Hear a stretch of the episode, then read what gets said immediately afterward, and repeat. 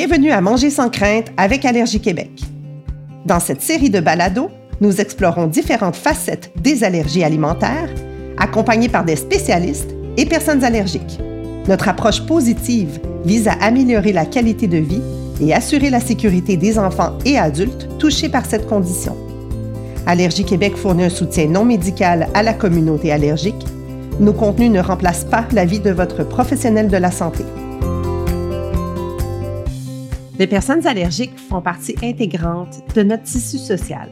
Ils travaillent, pratiquent des loisirs, fréquentent des lieux publics, s'impliquent dans la société. Pourtant, certains rapportent parfois être victimes de discrimination reliées à leurs allergies alimentaires ou celles de leurs enfants. Afin de comprendre si les personnes allergiques ont les mêmes droits que les autres, nous discutons aujourd'hui avec notre invitée, l'avocate Annick Bélanger-Krams.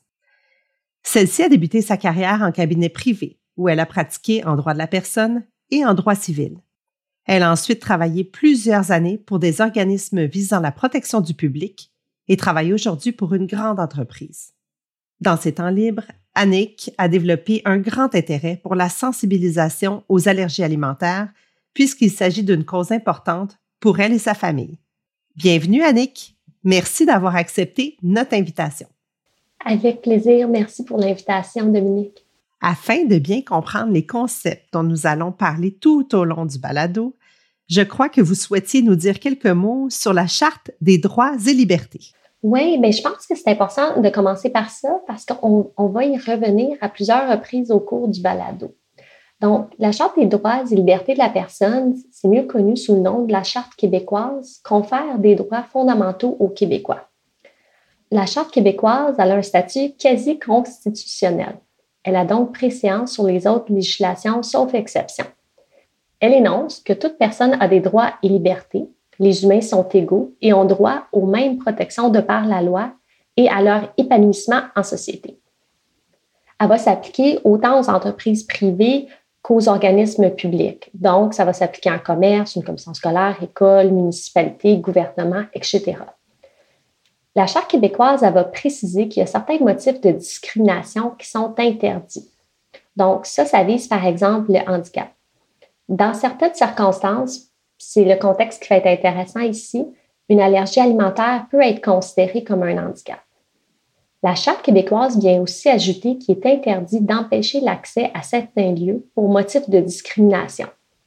Donc, quand on parle de, certains lieux, on peut penser aux lieux publics. Donc, ça va être les commerces, les transports, les restaurants, les lieux culturels, etc.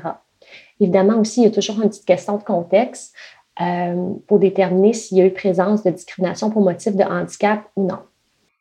Parlons justement de l'accès à différents lieux publics. Commençons par ceux fréquentés par les enfants. Annick, est-ce que les garderies ont un encadrement particulier qui est applicable?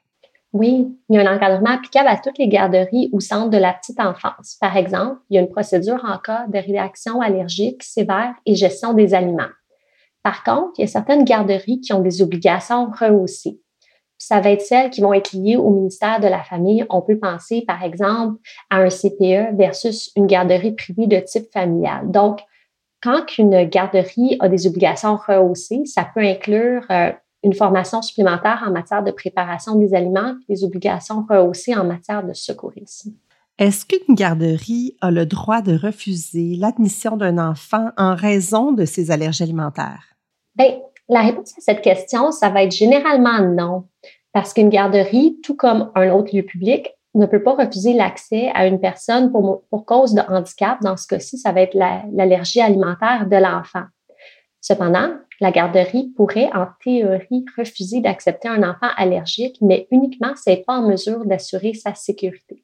Est-ce que la loi fonctionne de la même manière en ce qui concerne les camps de jour, les camps d'été ou par exemple d'autres activités parascolaires? L'encadrement des camps de jour n'est pas aussi uniforme que celui des garderies, mais en principe, les camps de jour devraient être en mesure d'accueillir un enfant allergique. Les camps qui sont membres de l'Association des camps de jour du Québec ont reçu une accréditation et ils doivent respecter certaines normes, dont quelques-unes concernent les allergies alimentaires. Par exemple, on parle de la mise en place d'une procédure spécifique pour prévenir et traiter les réactions allergiques. Pour ce qui est des enfants allergiques d'âge scolaire, Le Québec est la seule province au Canada à ne pas s'être dotée d'un cadre légal spécifique pour la gestion des allergies alimentaires. Annick, pouvez-vous commenter ou expliquer à nos auditeurs cette réalité? D'entrée de jeu, il est important de se rappeler que le pouvoir d'édicter les lois relève du fédéral et des provinces en fonction de leur champ de compétences. Donc, l'encadrement des droits civils et l'éducation sont de juridiction provinciale. Ce qui veut dire que chaque province peut différer dans son encadrement des écoles sur plusieurs sujets, par exemple les processus visant à protéger les enfants allergiques. Comme tu l'as bien dit, Dominique, toutes les provinces, à l'exception du Québec, ont édicté des législations spécifiques concernant euh, les enfants allergiques et les obligations en milieu scolaire. J'aimerais ça parler euh, d'une loi ontarienne parce que le cas de l'Ontario est intéressant. Donc, en 2006, cette province-là, elle a été la première à intervenir au Canada avec la loi de Sabrina. Ce qui est intéressant avec cette loi-là, c'est que c'est un encadrement uniforme à, à travers toutes les écoles ontariennes. C'est toutes les écoles doivent avoir une politique sur la gestion des allergies et réactions graves. Puis une autre chose qui est intéressante aussi, c'est qu'ils doivent, les écoles doivent élaborer un plan d'action personnalisé pour chaque enfant avec une allergie grave. Au Québec, il n'y a pas de loi qui impose spécifiquement une harmonisation des obligations des écoles quant à la gestion des allergies alimentaires. Ça ne veut pas dire pour autant que l'école n'a pas d'obligation envers les enfants allergiques. Il faut garder en tête que le Code civil, par exemple, prévoit une responsabilité de l'école envers les enfants. De même, l'école va être responsable des ajustements des autres élèves envers un enfant allergique. En fait, c'est plus qu'il n'y a pas une marche à suivre uniforme à travers le Québec. Ce qui va arriver, c'est que l'encadrement va découler des centres scolaires qui, eux, vont établir la façon de prévenir les réactions allergiques et comment agir quand cela se produit. Et selon ce qu'on voit sur le terrain, il revient vraiment à chaque direction d'école d'appliquer les consignes provenant de chaque centre de service scolaire au meilleur de sa capacité. Parlons maintenant des restaurants. Est-ce qu'un restaurant peut refuser de servir une personne allergique? Ça, c'est une excellente question. Comme on l'a vu euh, plus tôt dans le balado, la charte elle va interdire, de limiter l'accès à un lieu public en raison d'un motif de discrimination interdit, par exemple le handicap. Cependant, il faut aussi garder à l'esprit qu'en vertu du Code civil du Québec, le restaurant il a aussi une responsabilité envers ses clients, ce qui inclut la personne allergique. Donc, si cette dernière, elle subit une réaction allergique de par sa faute, il pourra engager sa responsabilité, puis pourrait être condamné à payer des dommages subis par la personne allergique. C'est dans ce contexte-là que le, restaurant pourrait refuser de servir une personne allergique s'il ne peut pas garantir sa sécurité.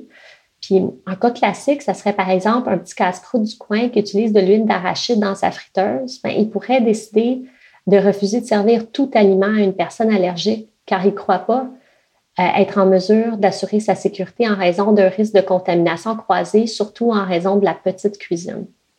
Est-ce qu'un restaurant pourrait, par exemple, refuser qu'une personne allergique qui accompagne d'autres clients, mais que cette personne-là, elle apporte son lunch? Cette question-là, la réponse, elle est moins claire. Donc, il n'y a pas vraiment de décision des tribunaux aussi spécifique à ce sujet-là.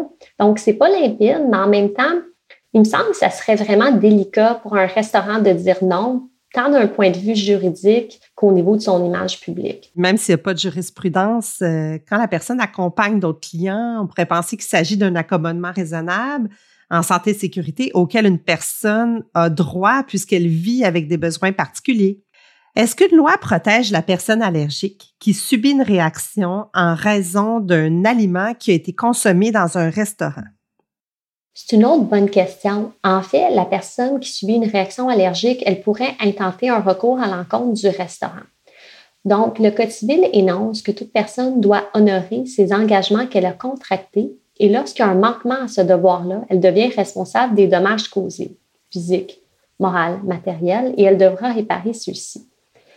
Parlons un peu des décisions des tribunaux. On va prendre trois exemples concrets distincts qui aident à comprendre l'application de ce principe. Donc, le premier cas, c'est l'affaire Martin contre Interbrook. Cette décision-là est intéressante parce que c'est une des premières au Canada. Puis bien qu'elle provienne d'une autre province, la Saskatchewan, est pertinente car les tribunaux québécois l'ont repris à plusieurs reprises et appliquent les principes découlant de celle-ci. Dans cette affaire, M. Martin commande un gâteau. Il est allergique aux noix. Il demande à la serveuse s'il peut en manger, puis elle lui dit que le gâteau est sans noix. Il fait une réaction allergique sévère car le gâteau en contenait. L'étiquette du fabricant l'indiquait également. Dans cette décision, le tribunal a conclu que la serveuse a fait des représentations fausses et trompeuses. De plus, le tribunal énonce qu'il existe une obligation de résultat de la part du restaurant si le client dénonce son allergie et qu'il est indiqué que le repas sera exempt de cet allergène. Pensons au deuxième cas, qui est l'affaire Bélanger-Corbeil contre Hôtel Hilton Montréal. Dans cette affaire, Madame souhaite assister à un repas de Noël. Avant l'événement, elle informe l'hôtesse et la coordonnatrice des banquets qu'elle est allergique aux arachides, aux noix et aux tournesols. Elle est assurée que le banquet peut l'accommoder et c'est même inclus dans le contrat de l'événement. Lors du souper de Noël, elle fait une réaction allergique et elle doit se rendre à l'hôpital. Il y avait des arachides dans l'un des plats qu'elle a consommés. Le tribunal conclut que Madame a pris toutes les précautions nécessaires en, divulguant son allergie et en contactant euh, l'hôtel et condamne celui-ci à des dommages, intérêts et punitifs. On parle ici de quelques milliers de dollars. Dans le troisième cas, dans l'affaire Day contre Burger, c'est encore le cas d'une personne allergique qui a fait une réaction à la suite d'un repas servi au restaurant. Mais ce qui est intéressant, c'est d'une part, sa, sa, réaction a eu lieu plusieurs heures après avoir quitté le restaurant. Et une autre chose qui est intéressante, c'est que dans cette affaire-là, la serveuse, elle n'avait pas pris les précautions nécessaires pour valider que le, repas était exempt de ces allergènes. Le tribunal a rappelé un principe de droit qui, s'applique à de nombreux cas, mais spécifiquement au cas de, la, réaction allergique en restaurant, c'est que le restaurant, à titre d'employeur, est responsable de la faute de ses employés. Merci beaucoup, Annick. C'est intéressant euh, d'avoir euh, certains cas concrets qui nous sont expliqués ici.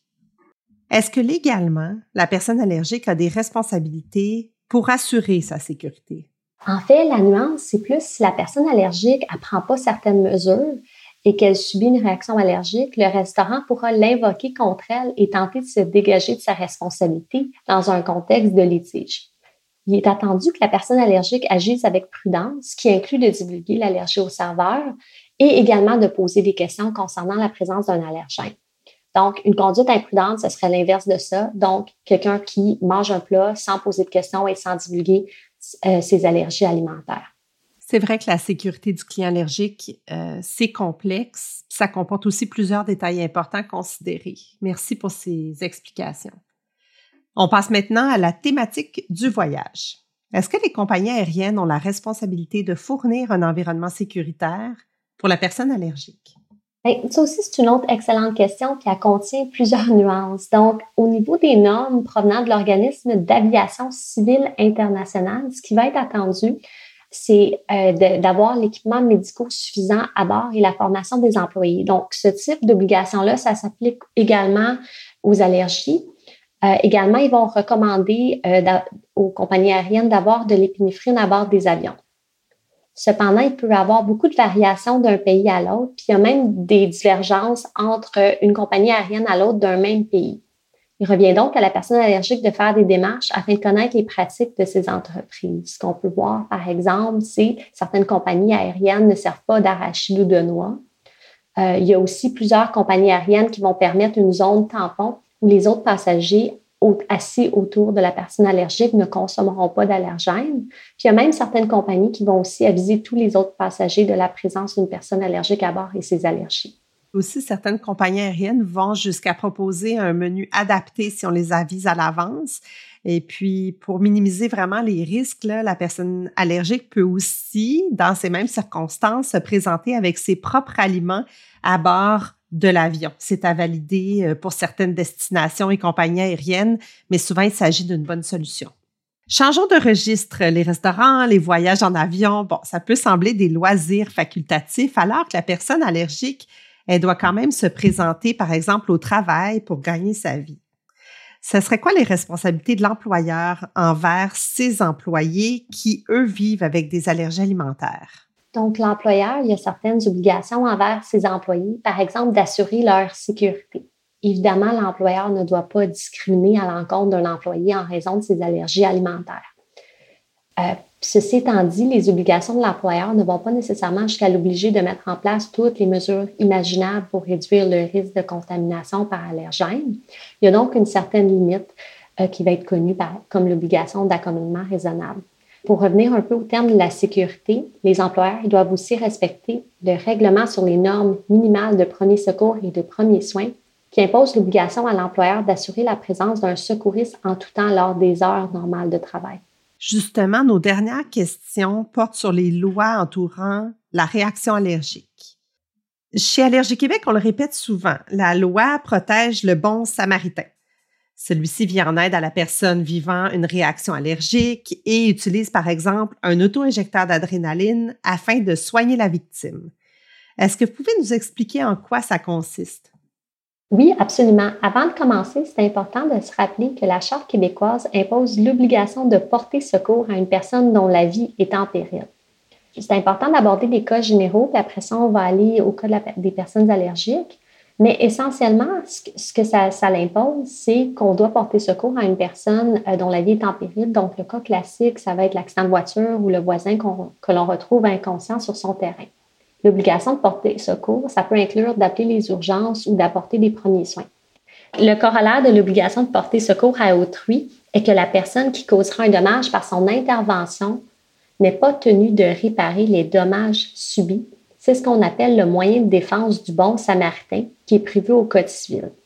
Donc, le cas classique, ça va être par exemple de briser une fenêtre en essayant de venir en aide à quelqu'un qui est inconscient. Euh, ça peut aussi viser le geste qui est maladroit. Évidemment, il y a des limites à la défense du bon samaritain. Donc, si la personne a fait une faute lourde ou intentionnelle ou une grande négligence, ça ne s'appliquera pas. Donc, ça, c'est des principes qui s'appliquent vraiment à toutes les situations. Mais je voulais revenir au, cas euh, de la réaction allergique. Les citoyens ont une obligation de secours envers les personnes allergiques au même titre que dans les situations générales. Le moyen de défense du bon samaritain va aussi s'appliquer. Est-ce que c'est le cas d'un voisin de table au restaurant, par exemple, qui serait en réaction allergique grave? Depuis plusieurs années, s'il n'y a pas de personnel d'urgence ou de secouristes aux alentours, vous pouvez agir et l'aider à administrer son auto-injecteur et s'il est incapable, parce qu'il est rendu loin dans sa réaction, vous pouvez le faire à sa place. Est-ce que c'est aussi applicable pour l'ami de notre fille qui fait une réaction allergique dans notre cours à la maison? Oui, ça serait sensiblement la même chose. Puis quand on parle des réactions allergiques qui se produisent à l'école, par exemple? Ça, c'est différent, par exemple. Euh, comme on l'a mentionné plutôt dans le balado, au Québec, il n'y a pas d'application ou d'obligation uniforme en matière de procédure pour les écoles. Donc, il n'y a pas de cadre harmonisé. Ce qui va arriver, c'est que ça va être les centres scolaires qui vont mettre en place des protocoles d'intervention sur leur territoire. Par contre, donc il peut y avoir des divergences. Par contre, il semble que toute personne, normalement, devrait être en mesure d'administrer l'auto-injecteur en cas d'urgence. Est-ce que ça s'applique exactement de la même façon à la garderie ou il y a des différences? Il y a des différences. Euh, y a un c'est plus harmonisé au niveau des obligations, mais je pense que c'est important de garder à l'esprit que l'auto-injecteur d'épinéphrine, contrairement aux autres médicaments, ne doit pas être gardé sous clé. Il doit être accessible à toute personne susceptible de l'administrer. Dans les CPE, il y a des personnes désignées autorisées à l'administrer. Pour les garderies en milieu familial, ça pourrait être, par exemple, la responsable du service de garde ou les personnes désignées qui pourront l'administrer. Merci beaucoup pour ce tour d'horizon. Ce fait un plaisir de discuter avec vous, Annick Bélanger-Krams, qui est avocate. Aujourd'hui, on a parlé des droits de la personne allergique.